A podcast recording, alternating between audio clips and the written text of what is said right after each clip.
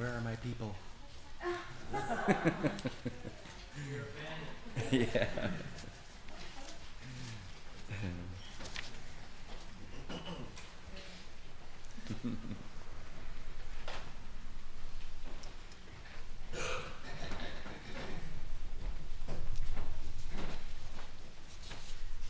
Good morning and happy Mother's Day. Good to see you all here in church this morning.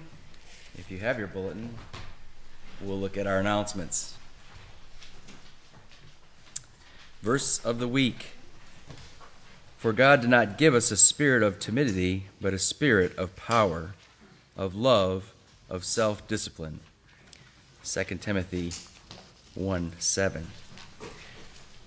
Jared continues his series, Body Life, in the Sunday School Hour, 9:30, in the adult class. Baby Bottle Campaign begins today and runs through Father's Day. If you'll get a baby bottle, you can see them out there on the foyer table. Fill it with loose change and bring it back here on Father's Day. That would be appreciated. This is the fundraiser for the Pregnancy Center. No choir and no evening service today. It's our tradition to have the time with our families. And you'll note there's a gift for mothers as you leave the service today. So have a blessed Mother's Day. All Church Work Party. That's May 18th. Next Saturday, 9 a.m. to however long it takes. And we have some projects listed on the helps board.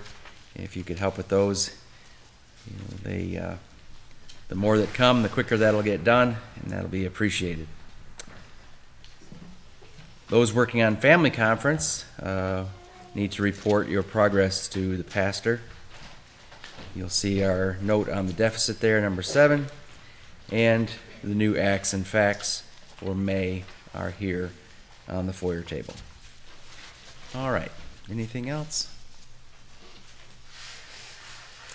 Very good, then. I'll direct you to the scripture for meditation this morning, and that is 2 Kings chapter 11, page 589.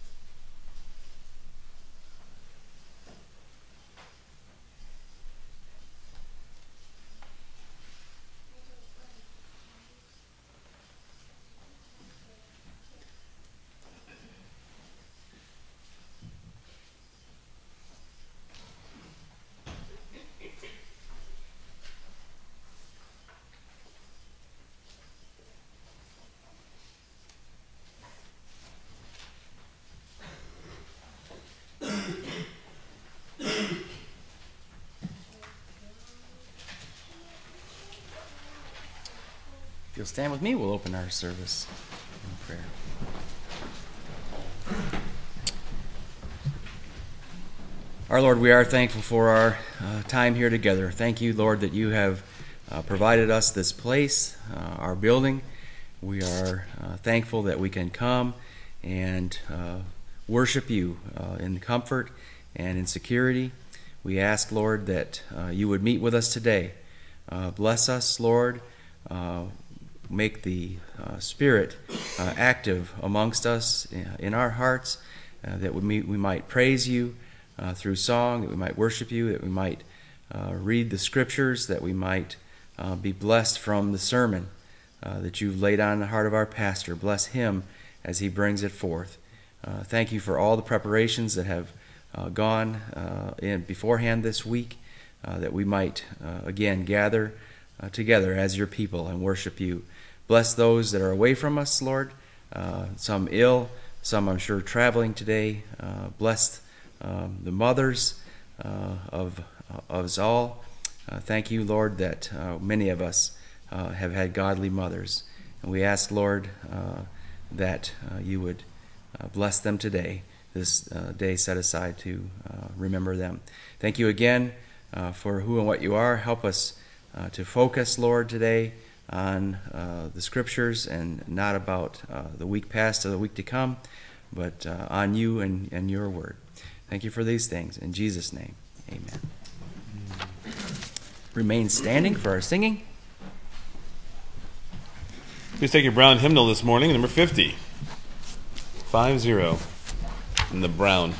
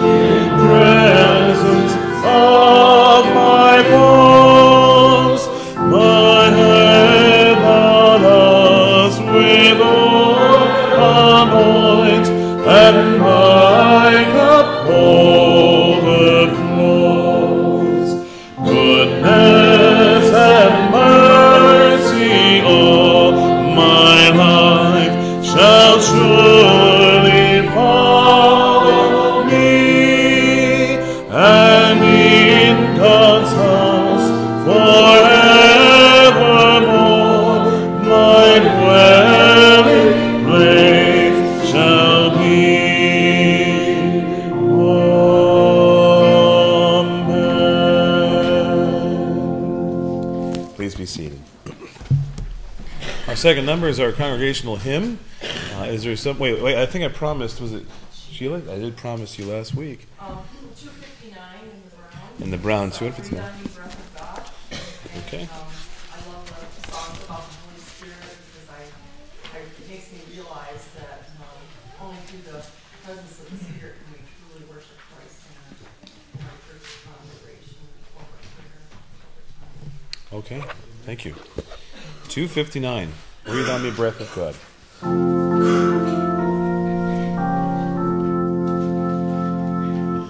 Breathe on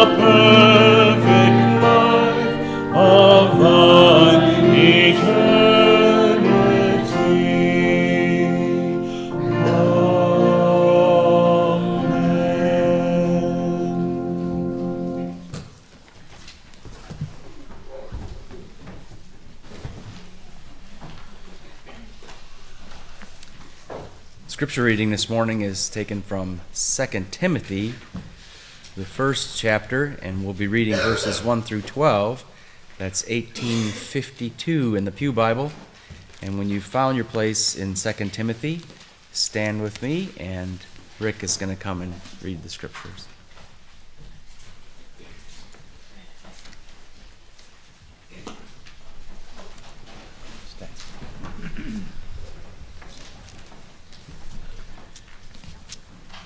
Second Timothy 1 through 12, the word of God for the people of God.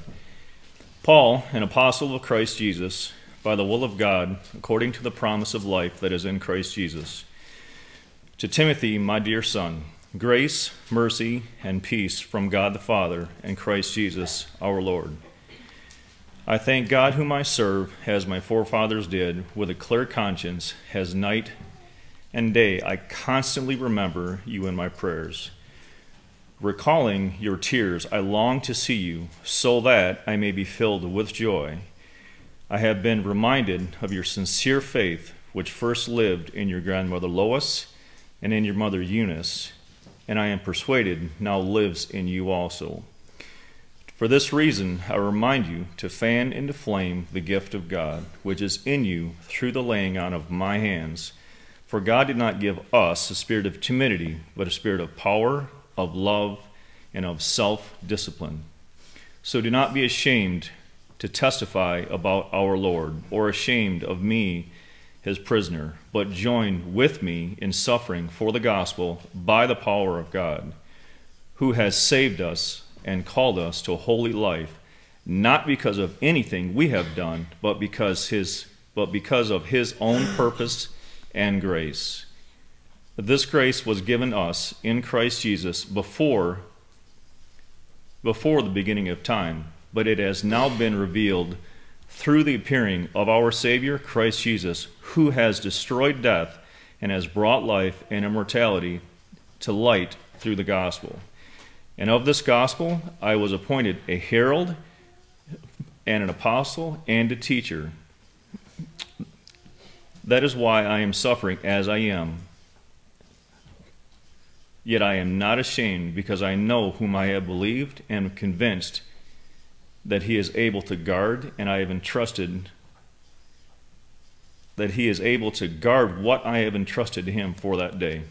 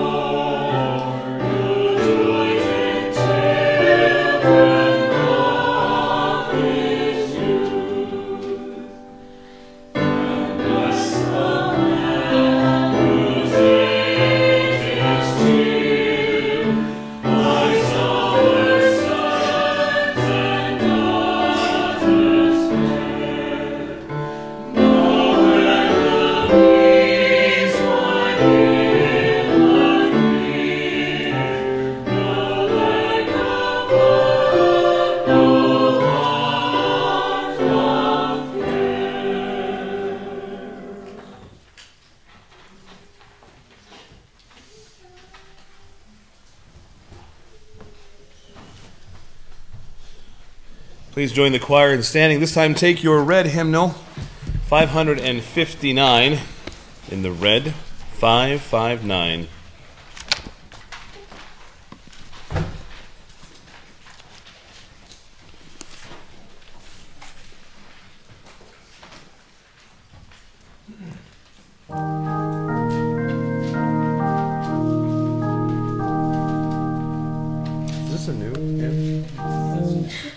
We hear this one time.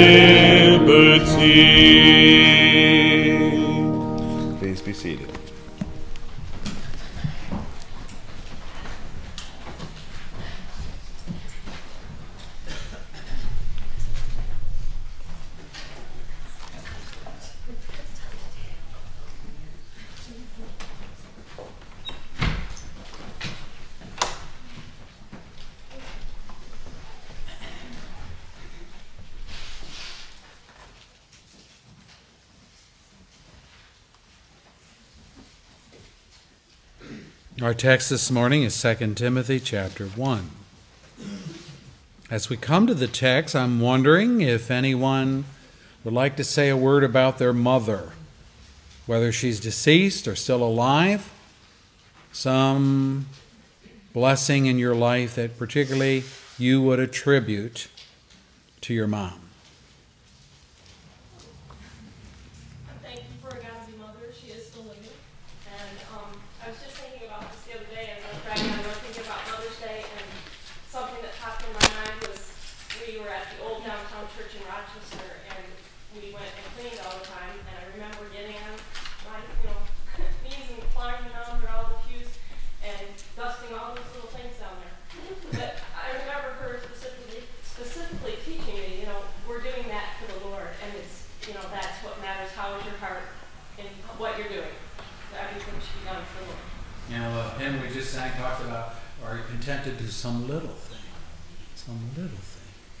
Knowing that it'll bring glory to God. Someone else? Yeah, Dan. I just think of the legacy that mothers can have. I think of my mom, her whole family, her parents basically sent them to Sunday school class, would drop them off and pick them up, but never actually went to church. and that we're not believers. God used that to save her and create then, a godly legacy that carries on. When you look at families, you can take one person, one woman out of an unbelieving family and change the generations upon generations after that. Amen. We're going to see someone in our study this morning. Dale. I'm thankful for a godly mother too. And when I was young, and she made us go to Sunday school and all, although I was a rebel, and I didn't appreciate it. And but I am thankful because that was one of the Lord's first stepping stones in my life towards the salvation that Christ brought to me, even though, I was a rebel and a drunk and a liar and everything else. And the Lord hopefully turned you around. I'm not that anymore. Amen. Amen. Someone else. Yeah. I love my mom. She's miraculous.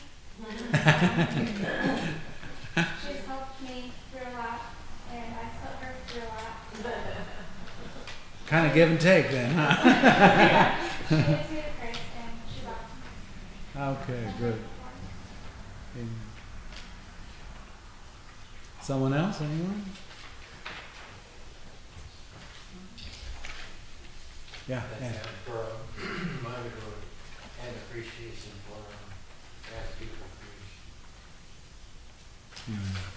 creation. I am thankful for both my mother and Rick's mother. When I met Rick's mom, she was very loving and nurturing in my new faith as a believer, and just constant scripture verses, cards constantly, prayed for us constantly, would call me and pray on the phone, and never stopped. And I'm thankful for my mother because she's a new believer, and she's attended our Bible study faithfully. Every class we've had, and she's learning, and she talks about the things of the Lord, and she's still young in her faith, but she's saved, and she's one of 8 children in her family, and the only one that believes. And so I'm very thankful for that. Amen. Yeah. Anyone else? George. Yeah, I would be very remiss if I did not mention the fact that not only my mother, but my grandmother, who prayed for my mom, she grew up in a pretty rough circumstance, my mother that is, simply because of her rebellion. And she went to church quite a bit when she was younger, but when she got into her teens, she started to stray, and even though she was gifted and talented in many ways, it was all spent, on herself and the wickedness of the world.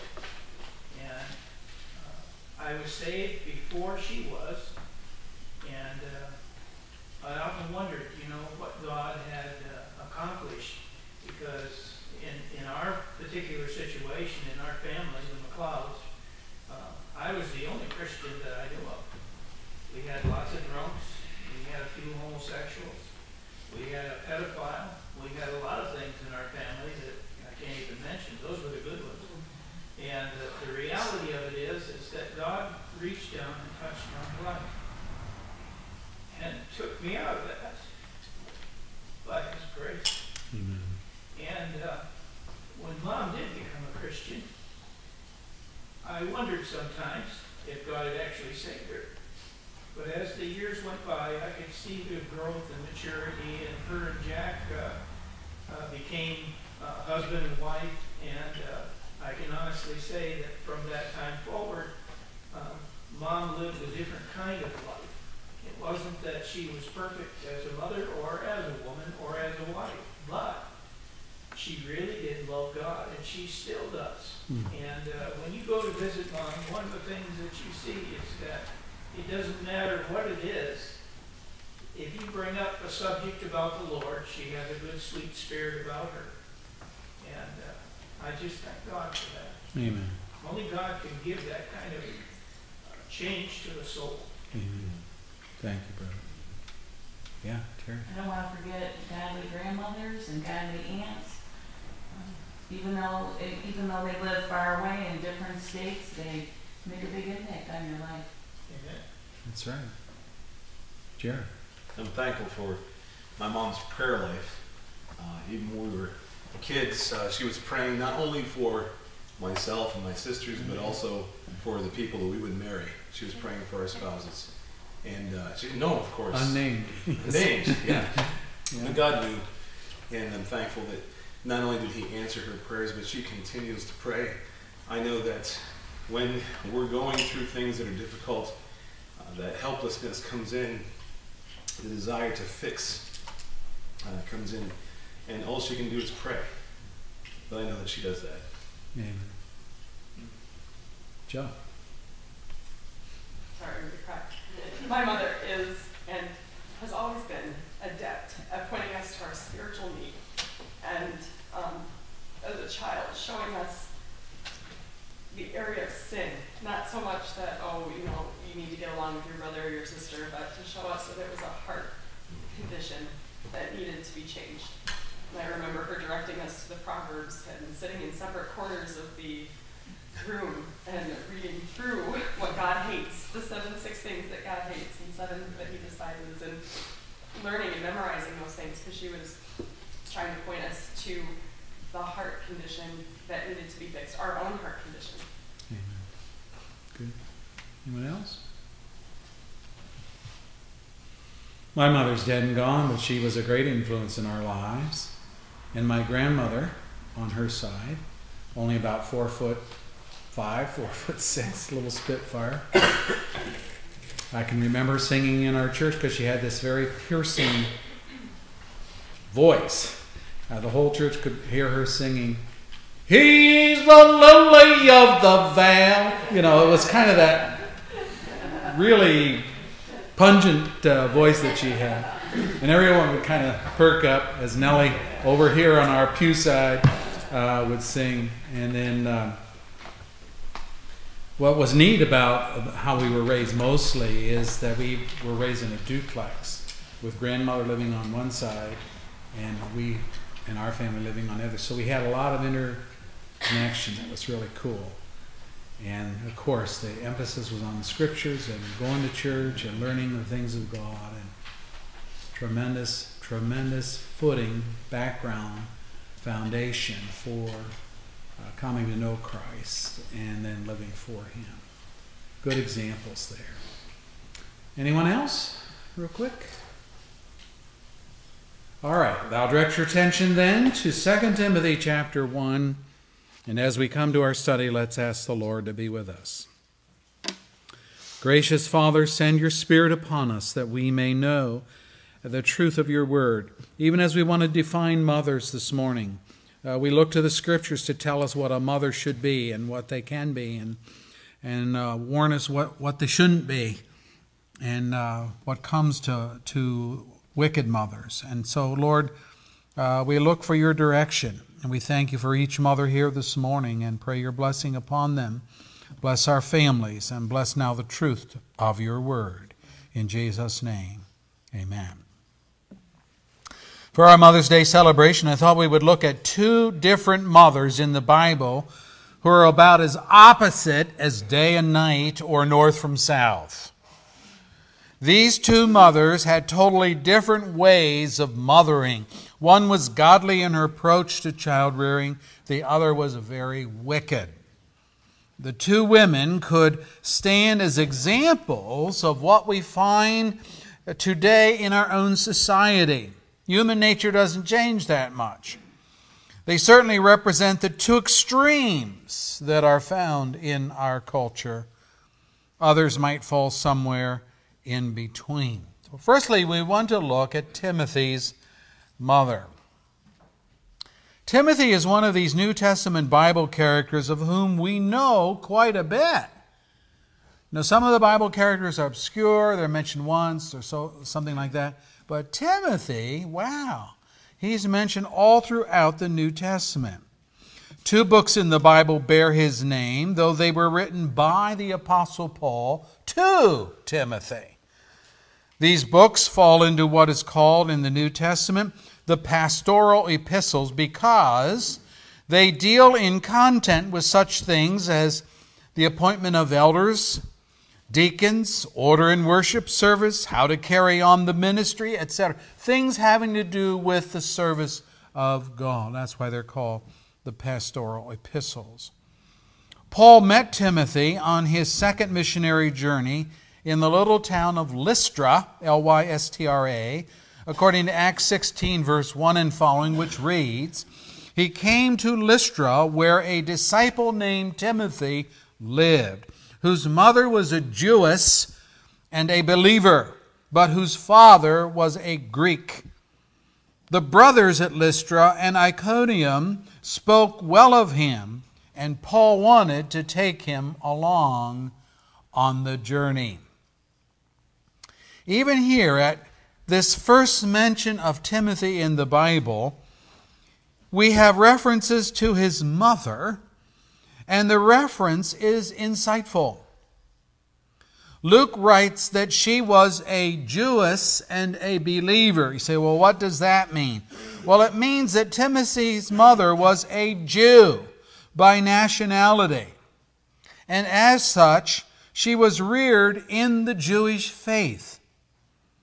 But sometime, she heard the gospel of Jesus Christ, and the Lord opened her eyes to Jesus as the Messiah, her Messiah, the Jewish Messiah. This is why Luke words it in the way that he does. She was a Jewess and a believer. The reference to her being a believer cannot be referring to the Jewish faith. Why not? Because she is found among the Christian brothers at Lystra, and her own son is called a disciple.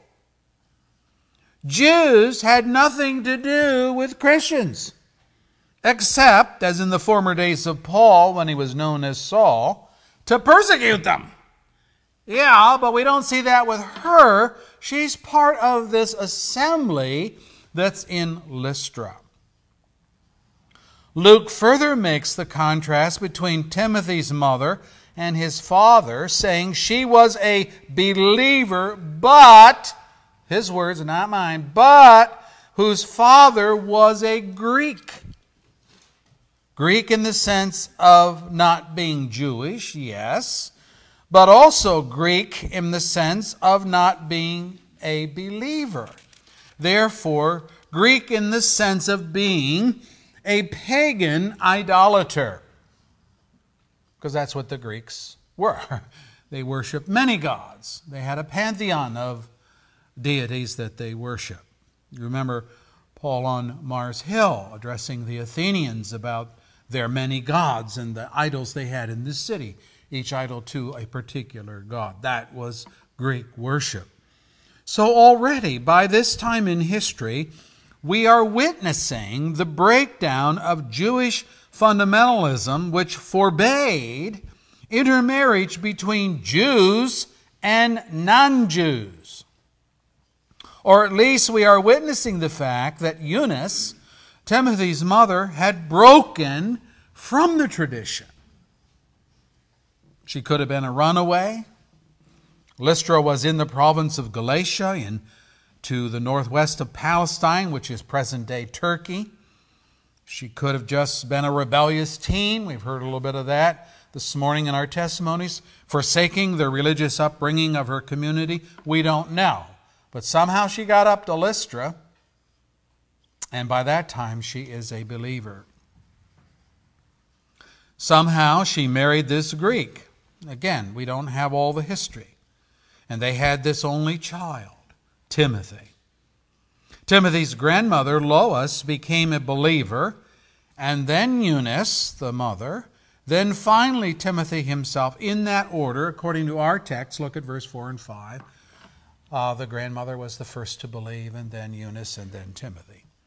So, in Eunice, we have a good example of a woman who was religious, she was a Jew, but still lost. and who came to know God through Jesus Christ, probably by the witness of her own mother. And then Timothy was raised in this divided home, his mother being a believer, his father being an unbeliever. What went on in this mixed home, and how did Timothy come to know Jesus as Savior? Well, fortunately, we do not have to guess. Our text tells us that Timothy had a mother and a grandmother that were believers with a, verse 5, sincere faith. This is who these women were. They had a sincere, we would say, a genuine faith. What do believers do when they are living in a situation which restricts the free exercise of their faith? Timothy's father, as noted, was a Greek.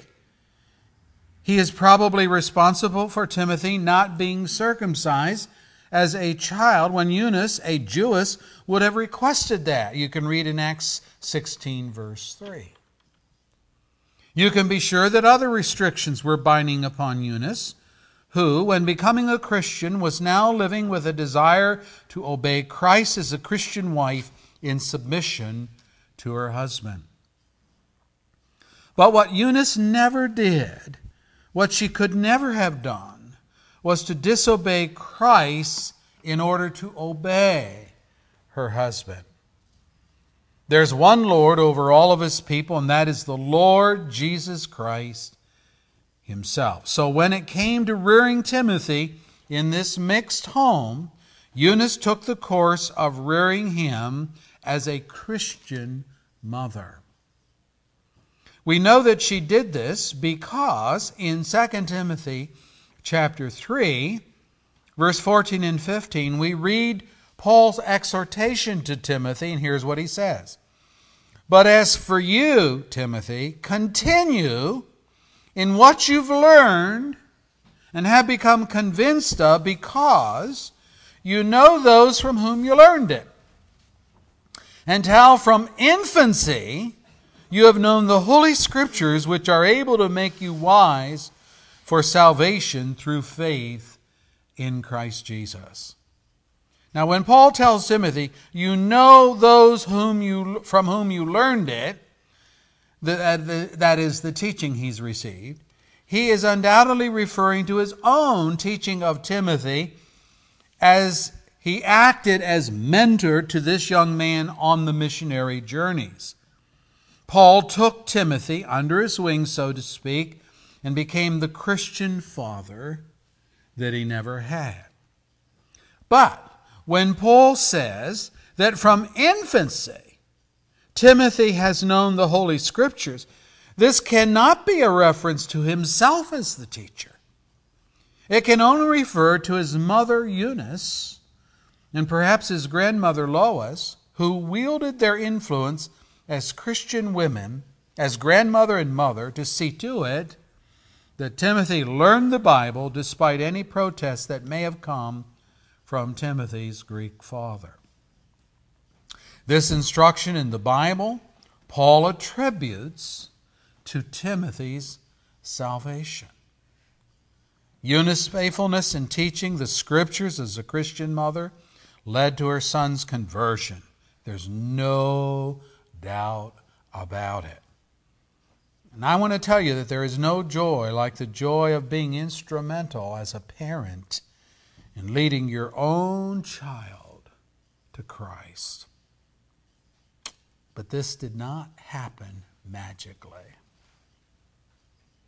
Timothy had an unbelieving father whose pagan viewpoints certainly held a lot of weight in his home.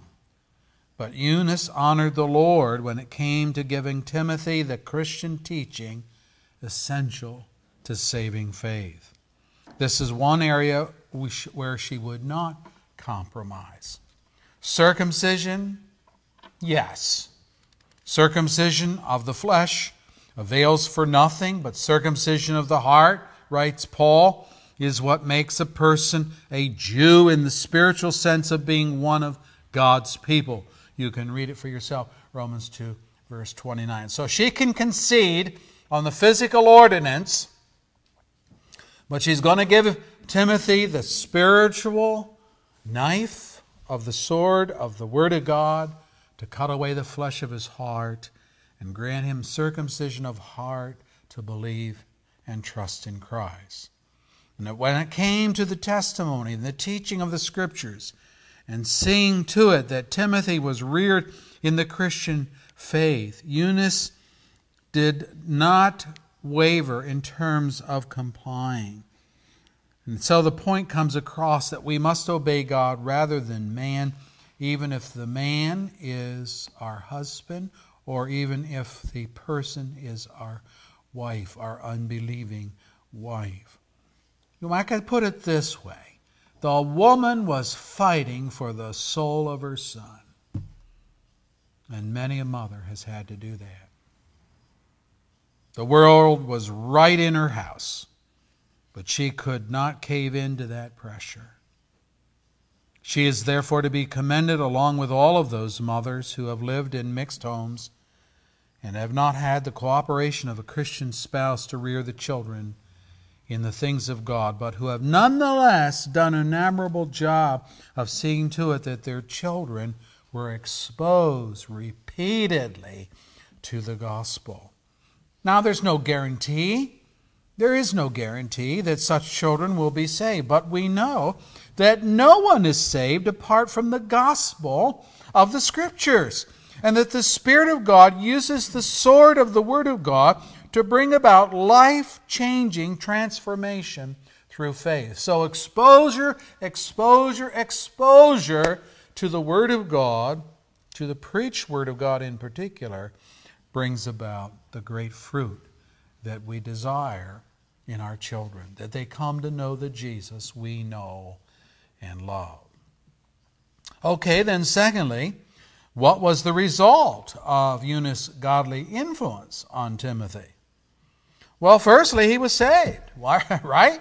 He was saved from his sin, and he became a believer like his mother. When Paul arrived on the scene in Lystra, sometime between the first and second missionary journey, Timothy had come to know Christ and had already established himself among the brethren as a reputable disciple of Christ. And he so impressed Paul that the apostle decided, I'm taking him along on the rest of this missionary journey travels. I'm taking him with him. I want him with me. But there's more, much more. As Timothy became more grounded in the things of God and honed his skills as a teacher of the Bible, Paul began to utilize him in evangelistic ministries on his own. That is, he would leave him or he would send him to cities as Paul's co-worker in the gospel. Let me read it for you. 1 Timothy 1, verse 3. 1 Timothy now. As I urged you when I went to Macedonia, stay there in Ephesus so that you may command certain men not to teach false doctrine any longer, nor to devote themselves to myths and endless genealogy. So Paul moves on and he leaves Timothy there. And he can leave Timothy there knowing that he will teach against the false doctrines that certain people were spreading in that community. When Paul was faced with many problems of the Corinthian church, guess who he sent to straighten things out? Let me read it for you. I am sending you to you Timothy, my son, whom I loved. Now he's talking about his son in the faith. This is his spiritual son. I am sending to you Timothy, my son, whom I love, who is faithful in the Lord. He will remind you of my way of life in Christ Jesus, which agrees with what I teach everywhere in every church. 1 Corinthians 4, verse 17, and 1 Corinthians 16, verse 10, similar phraseology. So Paul couldn't get there, so he says, I'm going to send the next best. I'm sending my son in the faith. To the church at Philippi, and this is very revealing, Paul wrote, I hope in the Lord Jesus to send Timothy to you soon, that I may be cheered when I receive news about you. So Timothy's going to come gather news, information, report back to Paul. Now listen to this statement. I have no one else like him who takes a genuine interest in your welfare. For everyone looks out for his own interests, not those of Jesus Christ. But you know that Timothy has proved himself, because as a son with a father, he has served me in the work of the gospel. Philippians 2, verse 19 and following. I would love to have a resume like that from the Apostle Paul, wouldn't you? I have no one else like him. Everyone else is out for himself, but not Timothy. He's out for you. He's out for your welfare. He's out for Jesus Christ and for the sake of the gospel. He'll do you good. And there were times when Paul, because of imprisonment or other hindrances, could not readily get to all the churches which needed help. Remember, these apostles were like missionaries. Boom, boom, boom. They're moving around to all the churches. Now, Timothy could be trusted to get the job done. He was fully capable, being well taught, quite gifted in teaching others. Wow. I'm getting excited about this young guy. Timothy also co-authored a number of the New Testament epistles along with Paul. Though we do not often concentrate on co-authors.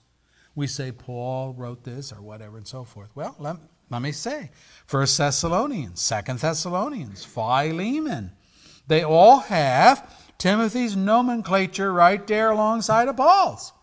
What part of that epistle or those epistles he wrote, I don't know. But he was part of it. And it was Timothy whom Paul requested be with him in his dying hours. We find this in 2 Timothy 4, verse 6 and following. If you're going to die and you want somebody there to minister to you spiritually, who are you going to call? Now think of the Apostle Paul. And who could he call? He could call on Peter.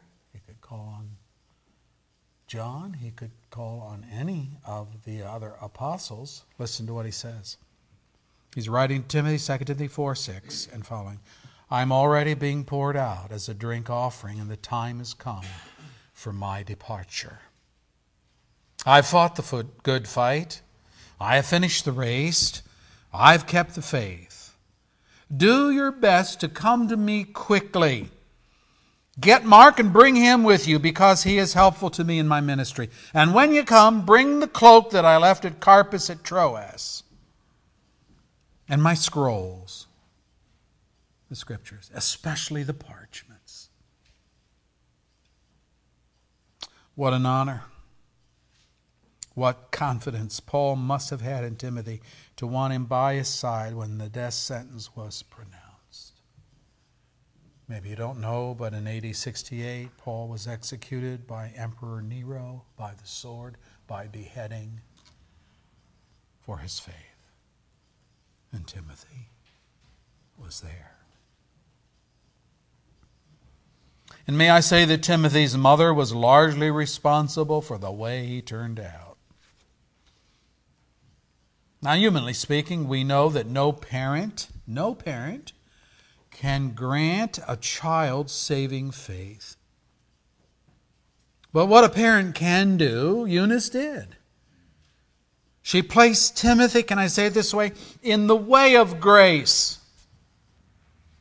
Use an old Puritan phraseology. In the way of grace. She got him up on Sunday morning. She brought him to church with her. If her husband protested, she brought him anyway. If he protested as an unbelieving child, he got brought anyway. Sounds like my dad. She had devotional studies with him. She taught him the Scriptures. She prayed with him. She pointed him to God as the solution to his problems and his sin. She taught him submission to parental authority and ultimately to God, which played a large role in Timothy's ability to follow the leading and the instruction of the Apostle Paul. When he came to know Christ, he had already learned submission to mom, submission to the brethren, and she taught him those things. Now observe a couple lessons here before we move on to Miss Wicked. Lesson number 1, for parents in mixed homes where you are the believer and your spouse is not, if children are involved, though you would love to worship God as a family, if your spouse refuses to come, you must bring the children and come on your own. That's the first lesson we need to take to heart. I don't think Mr. Greek Father attended any services with Eunice and Timothy. I mean, you don't hear of him except here. This is the only... Look at all the texts we've already read about Timothy. We ever hear about his father? We read different places about Eunice and so forth. Do we ever read about him from this point on? No. So the gospel was not something he had any time for, that she plugged on. May I say it this way? It has always been the struggle of the Christian conscience to balance what the Bible says about submission of the wife to her husband, the submission of an employee to an employer, the submission of a Christian citizen to their government officials. It has always been a struggle of the Christian conscience what to do with what the Bible also commands us to do in obedience to God. And you are not unique in this. We are not unique in this. If we lived in a world that did not encroach upon our Christian convictions, there would be no tension, there would be no conflict. But that's not the case.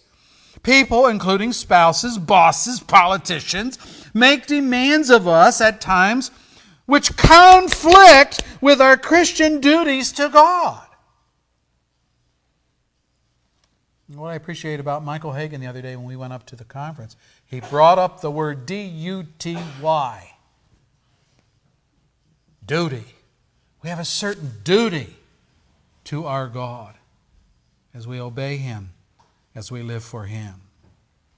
And what will you do? What will your response be in these situations where there's an obvious difference between what the person in authority, who you appreciate, who you otherwise would reverence and serve, when that person in authority is asking or demanding something of you which is the direct opposite of what God commands us to do. It's easy to give in. Very easy. No one wants to make waves because this makes life miserable for those who do it. A spouse may become abusive. An employer may limit your advancement at work. The government may threaten you with punishment or jail time. Just this week, it came out in the news that the IRS particularly targeted Christian people who listed themselves as Tea Party members or as patriots. So what did the IRS do before the last election? They did audits on those Christians and made their lives miserable. Would have probably left them alone, probably no red flags any otherwise, but because they saw that. Now that's the government saying, yeah, you're going to vote my way, you're going to do things my way, or we're going to make it tough on you. Oh, I don't know if you know this, but the IRS is slated to hire 16,000 new workers because they are going to be the administrators of Obamacare. You really want your health care administered by IRS officials? What do you do when the local authority, the human authority says, you will do this or else? But God says, do something else. Well, may I suggest that Peter and John faced this before the Sanhedrin, that same Jewish council which had orchestrated the kangaroo trial and subsequent unjust execution of Jesus. But when these apostles were commanded not to teach any more in that name of Jesus, we don't want to hear any more of that, they responded saying, judge for yourselves whether it's right in God's sight to obey you rather than God. Well, throw it on your conscience, Sanhedrin. You judge for yourself. Should we obey your rule or God's rule? You go on. For we cannot help speaking about what we have seen and heard. Acts 4:19 and 20. Peter said they were eyewitnesses of the things that Christ did. And they were taught by Christ directly. Well, Acts 4, they took a beating.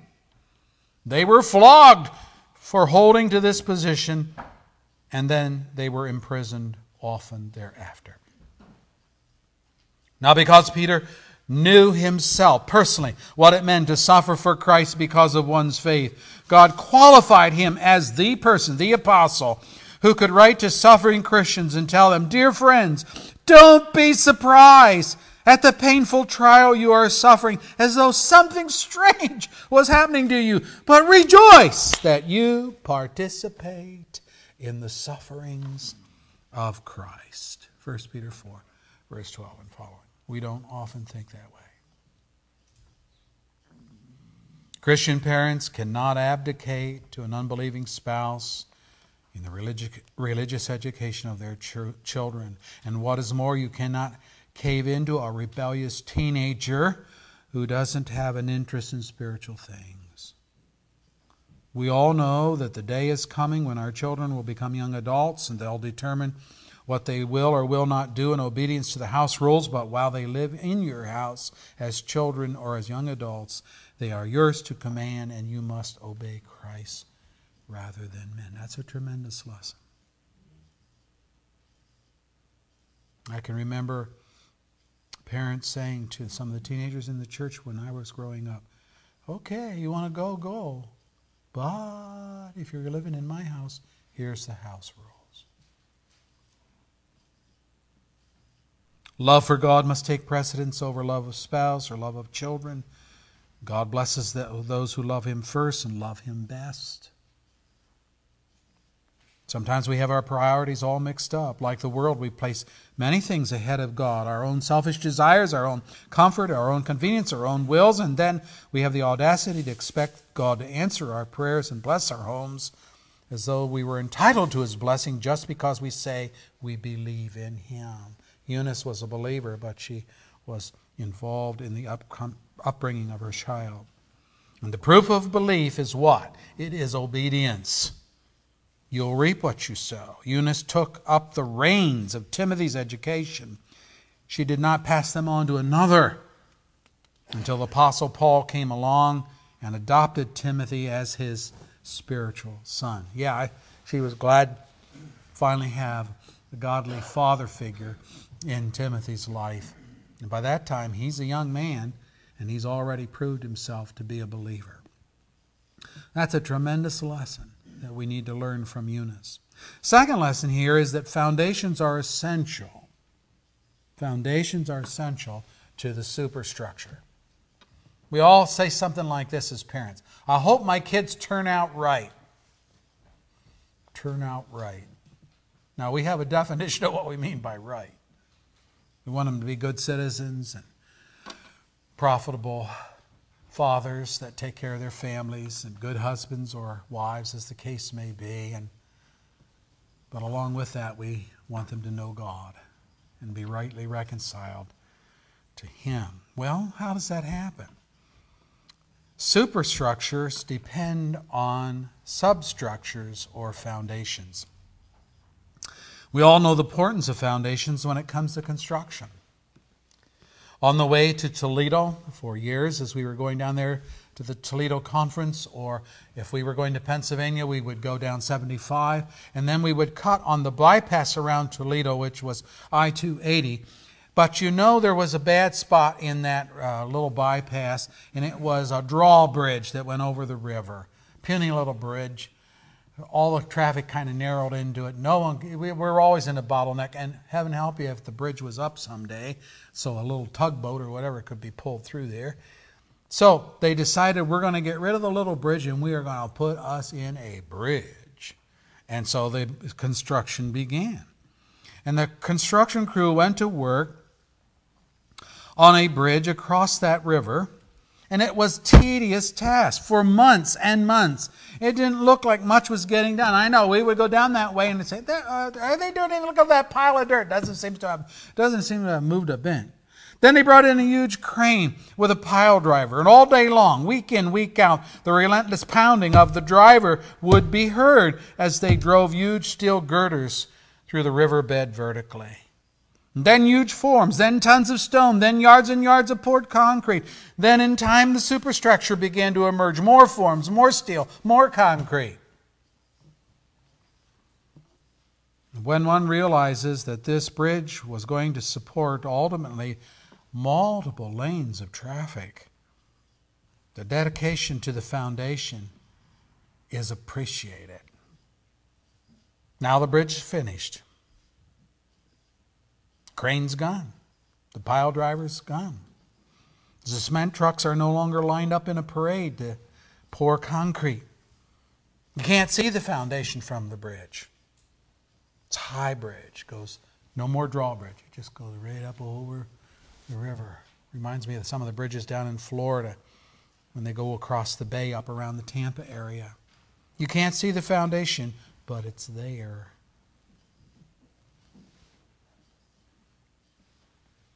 And with the bridge open, literally, tons of weight are atop that bridge road many hours of the day. And it holds the weight. It withstands the tremendous stress because of the months, yes, years, the crew dedicated to building the foundation strong. Eunice never outlived Timothy. Mothers and dads usually die before their children. Maybe she did not see half of what Timothy accomplished for the Lord, but the superstructure Timothy built for Christ in his service was built upon his godly mother's foundation, painstakingly laid month after month in her case, year after year, as she reared Timothy in the things of God. And in time, no one could see her handiwork, but it was there. And without the foundation Eunice laid, Paul would have had nothing upon which to build.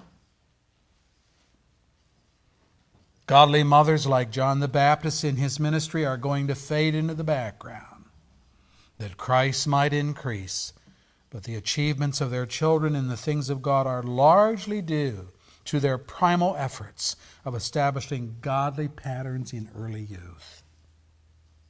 How important it is then that we as parents lay down godly and biblical foundations for our children, and when they're old, they will be building on what they learned at mother and dad's knee. Extremely important. Okay. Godly Eunice, mother. Godly Lois, grandmother. Now we turn the page and we come to a second mother. Her name is Athaliah, and she is just the opposite of Eunice. Athaliah was married to King Jehoram of Judah. When he died, her son Ahaziah, it's a little hard keeping these Azuzah's names straight, but here we go. Athaliah was married to King Joram of Judah, and when he died, her son Ahaziah reigned, and the Bible says he was 22 years old when he began to reign, and he reigned 1 year. 1 year? What's going on? Now listen to this. He too walked in the ways of the house of Ahab, for his mother, Athaliah, encouraged him in doing wrong. Oh. You know, Ahab was the most wicked king of Israel's history. He was the northern kingdom, but he was still an example of wickedness. And it says he too walked in the ways of the house of Ahab. He's in the kingdom of the south, but he's living like this king of the north that was so wicked. How so? His mother encouraged him in doing wrong. Reading on. He did evil in the eyes of the Lord as the house of Ahab had done, for after his father's death, they became his advisors to his undoing. Okay. So the wicked advisors of King Ahab in the north, and now wicked mother, they do this, they join hands and they teach Ahaziah how to be wicked. Ahaziah was a buddy of Ahab's son Joram, who, like his father Ahab, was no good. That meant Ahaziah hung around with the wrong crowd of people. Jehu, a commander under Ahab and Joram, had been anointed way back in 1 Kings 19 by Elijah as the successor to Ahab, whose job was to destroy Ahab's entire household. So God was closing in on Ahab and his wicked wife Jezebel. And he said to Elijah, I want you to anoint this commander, Jehu, and he's going to go in there and he's going to wipe out Ahab's entire family. Now, Ahaziah is not part of Ahab's family, but he's hanging out with Ahab's son, Joram. So, Ahaziah gets caught in the conspiracy. He just happened to be visiting Ahab's son at the time Jehu was wiping out the entire line of Ahab and Jezebel. And so he and his family members were killed along with Joram, son of Ahab. 2 Chronicles 22, verse 7 and following. Talk about being in the wrong place at the wrong time.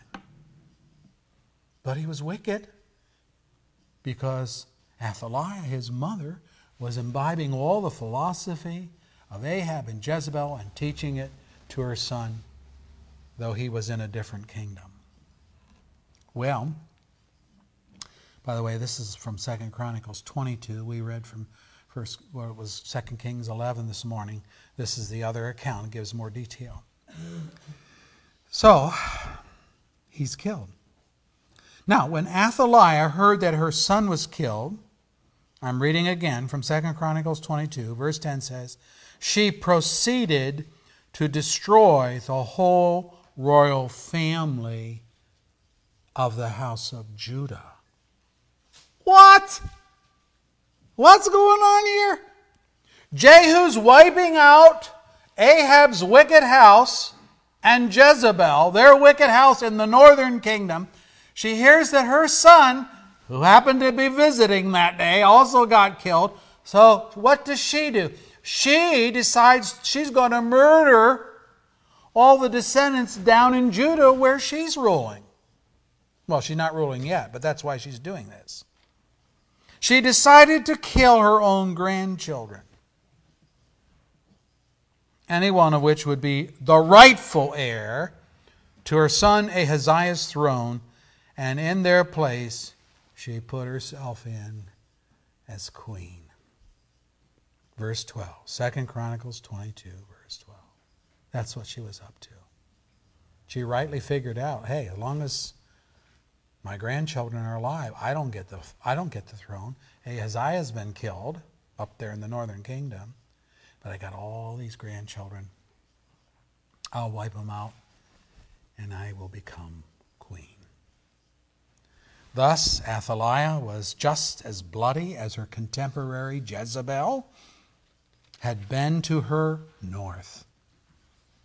She had intended to wipe out all rivals to the throne, even if it meant slaughtering her own grandchildren. Her plan would have worked, it would have worked, except that Jehosheba, sister of Ahaziah, the one that was killed, the son that was killed, he had a sister named Jehosheba.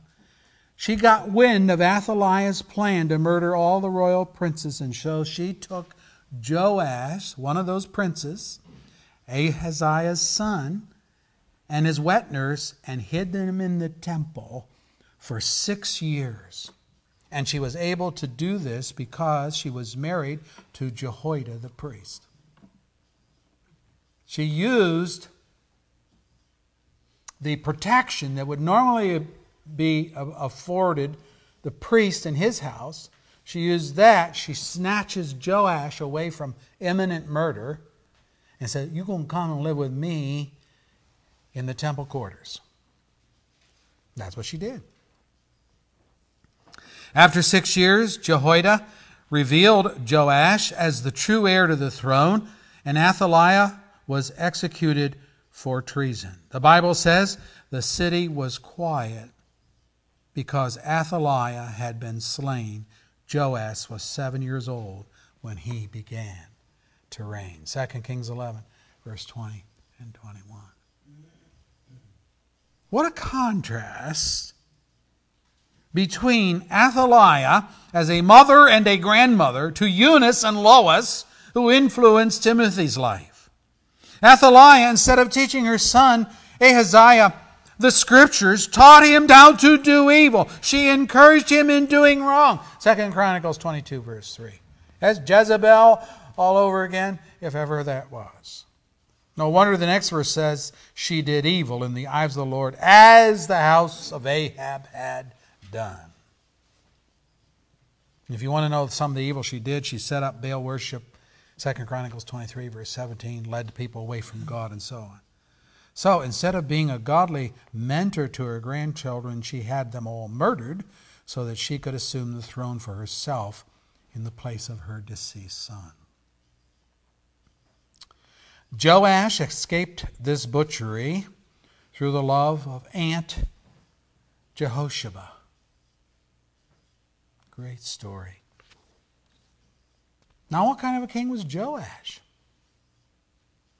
He had a wicked grandmother who had taught his father how to do evil, who had attempted to take his own life, and one might have thought that Joash would be just as expert in intrigue and manipulation and murder as Athaliah. The kid had, he had 10 strikes against him. But the testimony of God is this: Joash did what was right in the sight of the Lord. 2 Chronicles 24, verse 2. His greatest achievement, you may know, was the restoration of the temple to its centrality as Israel's worship center. And in doing so, he destroyed the sites where the Baal worship were, the Asherah poles were, and he reorganized the priesthood under his uncle-in-law, Jehoiada, to obey the law. In later years, now, he did turn away from the Lord, but Solomon did the same thing.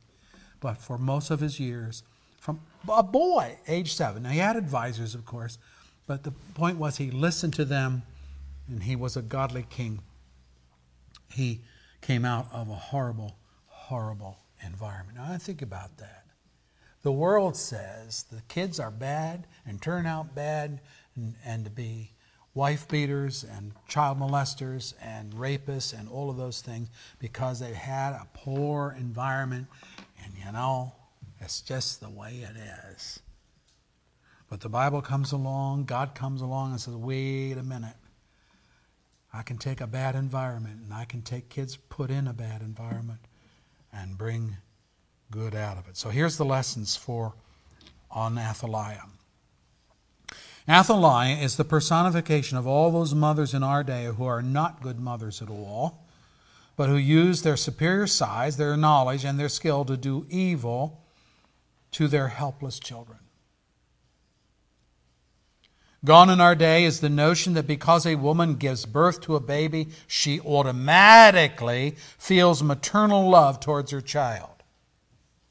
Our newspapers are full of accounts of mothers who have abandoned their children on park benches or thrown them into dumpsters exposed to the elements to die, or who have attempted more sinister ways of killing their children. One would have thought that Athaliah's love for her son would have been reason enough for her to preserve his posterity, her own grandchildren. But she was ambitious in the evil sense. She wanted the throne for herself. She became the only queen to rule in her own right over Judah. And no one missed her when she was gone. The Scripture says the kingdom became peaceful and quiet. Athaliah gone. Oh, thank you, God. She's gone. And so Athaliah is a warning to us that motherhood is not automatic. It has to be taught. You who have young daughters who will one day become mothers have the responsibility to teach that love and to teach those kind of parenting skills which make for godly mothers. Mothering is not inbred. And as parents and grandparents and mothers and fathers-in-law, we need to watch for and guard against abusive parenting. From abortion to infanticide, young parents all across our land are following the footsteps of Athaliah. They are. They haven't had the parenting that opposes that. Second lesson. Athaliah teaches us a second lesson, and that is this. Despite her wicked intent, despite the execution of her evil designs upon her son in teaching him to do evil, and upon her grandchildren in murdering them all, it is possible for the grace of God to break through and touch a life as God did with Joash.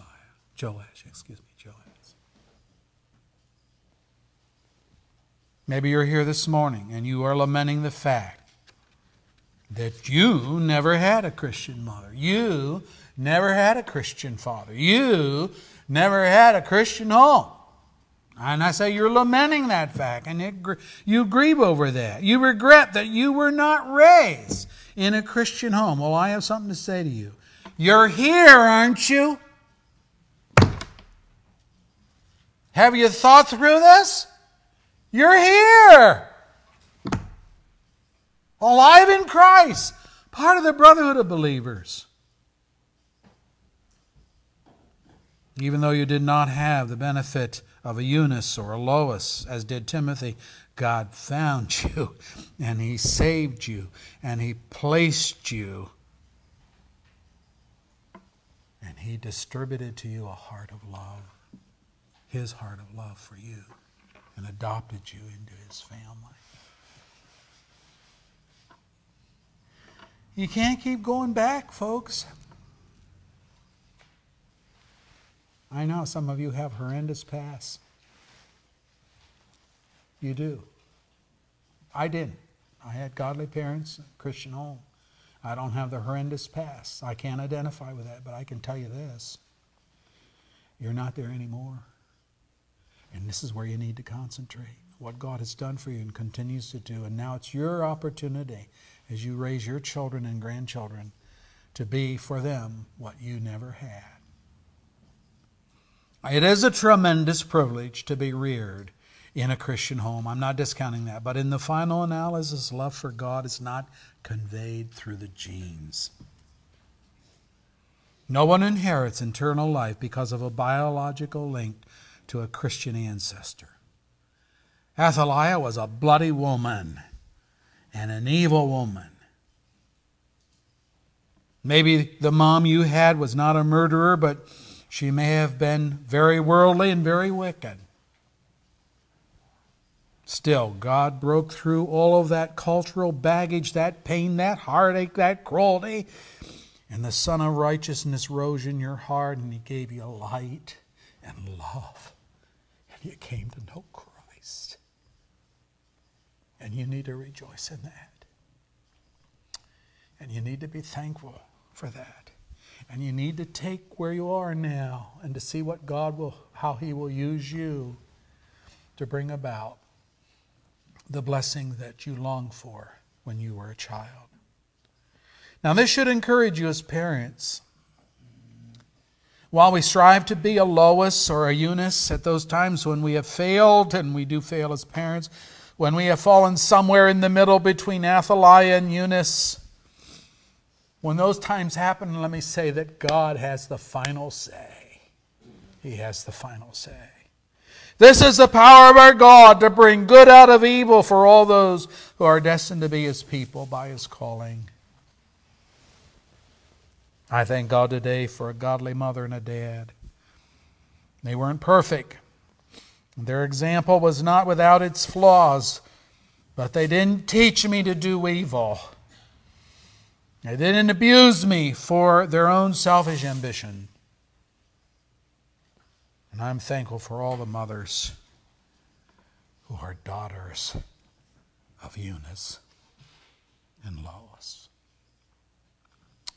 And you're sitting here today.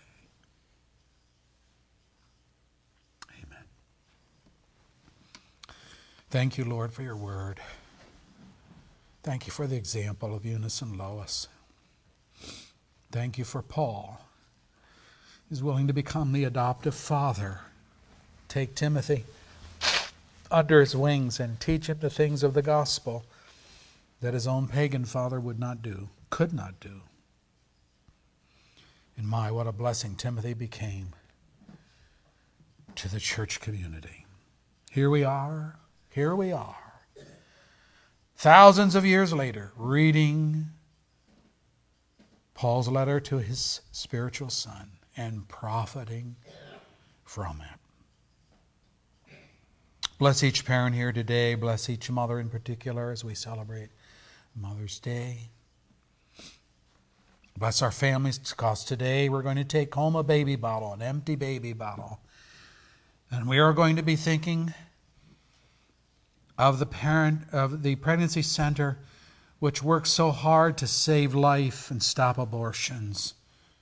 And we're going to put money in that bottle and bring it back on Dad's Day, thereby symbolizing that both mothers and fathers have a role in fighting for life, fighting for our children. Bless us then, we pray. We're not perfect in our parenthood. We do wrong things. We make mistakes. We are sometimes abusive with our mouths. We are sometimes cruel with our discipline. But Lord, see us past all of that. Bring into our lives people like Timothy for the glory of your kingdom. This is how you spread your kingdom. Christian families, living out Christian principles. Raising more Christians, become more evangelists, more fathers, more mothers, husbands, wives, with a Christian philosophy of life. Thank you for each one here today. For those that don't know Jesus, may this be the day that you find them and bring them into your family, Lord, by your adoption, for your glory, for their good. Amen. Our closing hymn is from Trinity 719 in the red hymnal. Jared will come and lead us. Let's stand together as we sing. Oh, give us home, built firm upon the Savior, where Christ is head and counselor and guide, where every child is taught His love and favor.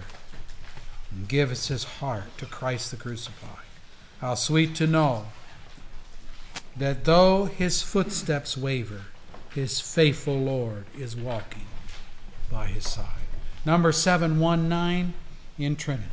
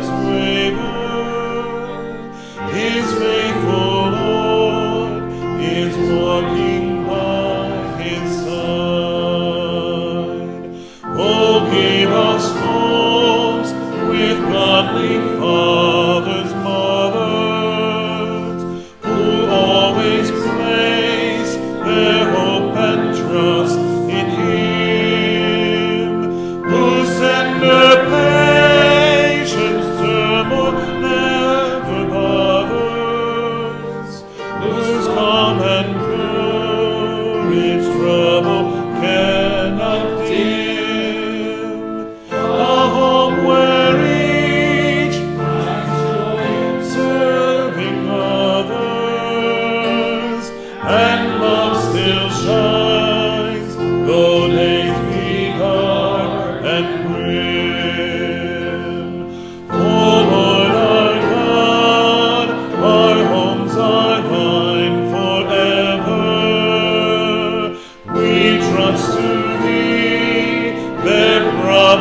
toil and care. Their bonds of love no enemy can sever. If thou art always Lord and Master there, leave all the same.